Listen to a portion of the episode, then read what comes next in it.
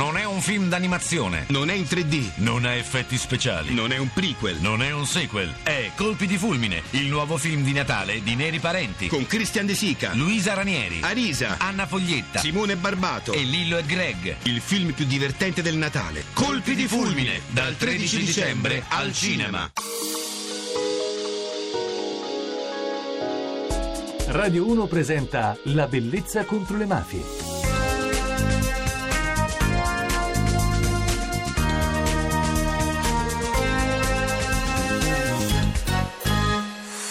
Buonanotte da Francesca Barra e benvenuti alla Bellezza contro le mafie. Questa notte continuiamo a parlare con un ospite, Giuseppe Ciminisi, figlio di una vittima innocente di mafia, Michele Ciminisi, ucciso nel 1981 insieme con un'altra vittima, Vincenzo Romano. Non erano loro l'obiettivo. Giuseppe aveva soltanto 14 anni e a 18 inizia ad avere giustizia. Ai nostri microfoni ritorna Giuseppe Ciminisi.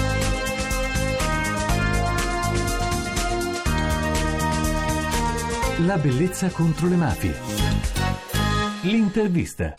Grazie per essere ritornato con noi, signor Giuseppe. Da solo ha cercato la verità sulla morte di suo padre. Buonasera, radioascoltatori. La prima cosa che ho fatto, allora, prima ci siamo stretti assieme ai miei, ma poi il mio pensiero fisso era semplicemente di cercare responsabili. E allora avevo quasi 18 anni, sentivo parlare del giudice Falcone. Allora mi sono recato al Tribunale di Palermo a cercare il giudice Falcone. Volevo parlare con lui perché già si parlava di maxi processo. Tommaso Buscetta, il primo pentito di mafia, sì, aveva parlato proprio del caso di Gigino Pizzuto, dove lui parlava che fosse uno delle gotà di Cosa Nostra, allora legato agli Interillo e ai Bondate, al che subito mi sono dato da fare e quando sono arrivato là subito mi hanno bloccato dicendomi che non era possibile parlare con il giudice, non sapere le motivazioni, io fossi là, ma non mi fidavo di nessuno perché capivo la delicatezza delle cose. Insistito dicendo: se non parlo con il giudice io non vado via di qua.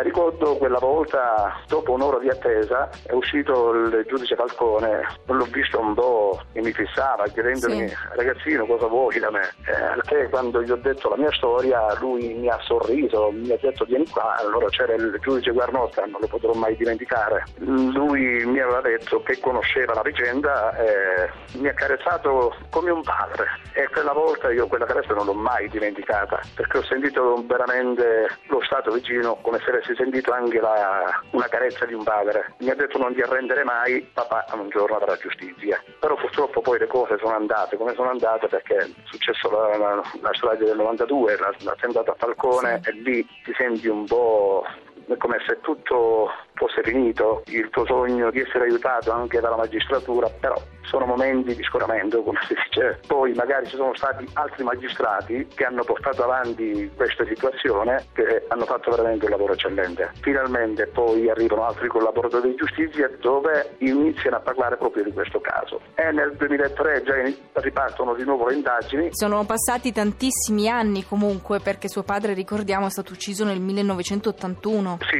dopo 32 anni finalmente c'è una sentenza definitiva, perché hanno ricostruito proprio tutta la dinamica dei fatti, come sono andati. Quindi io posso dire che oggi io ho avuto giustizia, ma ci sono tantissimi familiari delle vittime innocenti che non hanno avuto oggi giustizia. La maggior parte sono tutti archiviati perché a volte magari subentra la paura. Un sollecito che io voglio fare ai familiari delle vittime di mafia, sì, di cercare di fare verità, di non arrendersi, finché... come hanno fatto tanti, come ha fatto lei, ma come hanno fatto... Non si devono arrendere mai. Figli, mogli, sorelle, mariti. Sì, perché sa, il mio obiettivo era cercare familiari delle vittime di mafia perché provavano lo stesso dolore mio. Io sono stato nelle case di tantissime vittime di mafia che non se ne parla mai e ho potuto incontrare veramente il dolore, la disperazione in quelle case, cercando di fargli capire che bisognava farsi avanti, perché bisognava fare luce su questi omicidi, perché bisognava dare giustizia al proprio congiunto, al proprio caro. Grazie Giuseppe per essere stato con noi. Fra l'altro l'incontro con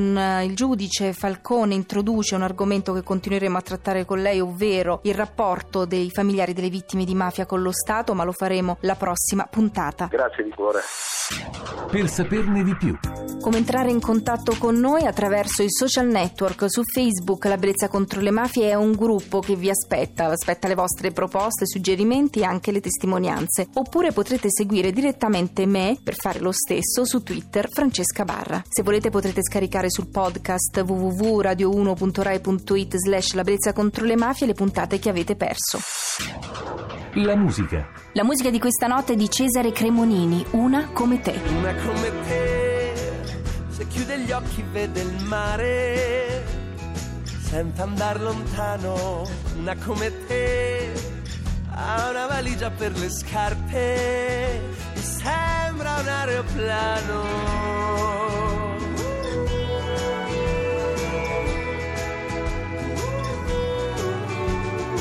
Una come te non si avvicina per ballare, guarda da lontano. Una come te, se corre inciampa ma non cade, tiene la tua mano. Una come te per una rosa può morire, solo perché ancora non sa togliere le spine.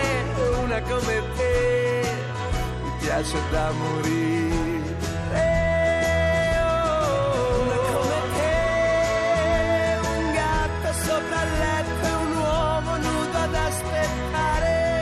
Una come te, il vento che le soffia dentro non la può spostare. Una come me, non la può dimenticare. Una come te, una come te, una come te. Il nostro appuntamento è terminato, io ringrazio alle regie Enrico Maglia, la parte tecnica Claudio Rancati e voi per essere stati in nostra compagnia. Vi lascio con la notte di Radio 1. Ci risentiremo venerdì con La Bellezza contro le mafie e un caro saluto da Francesca Barra.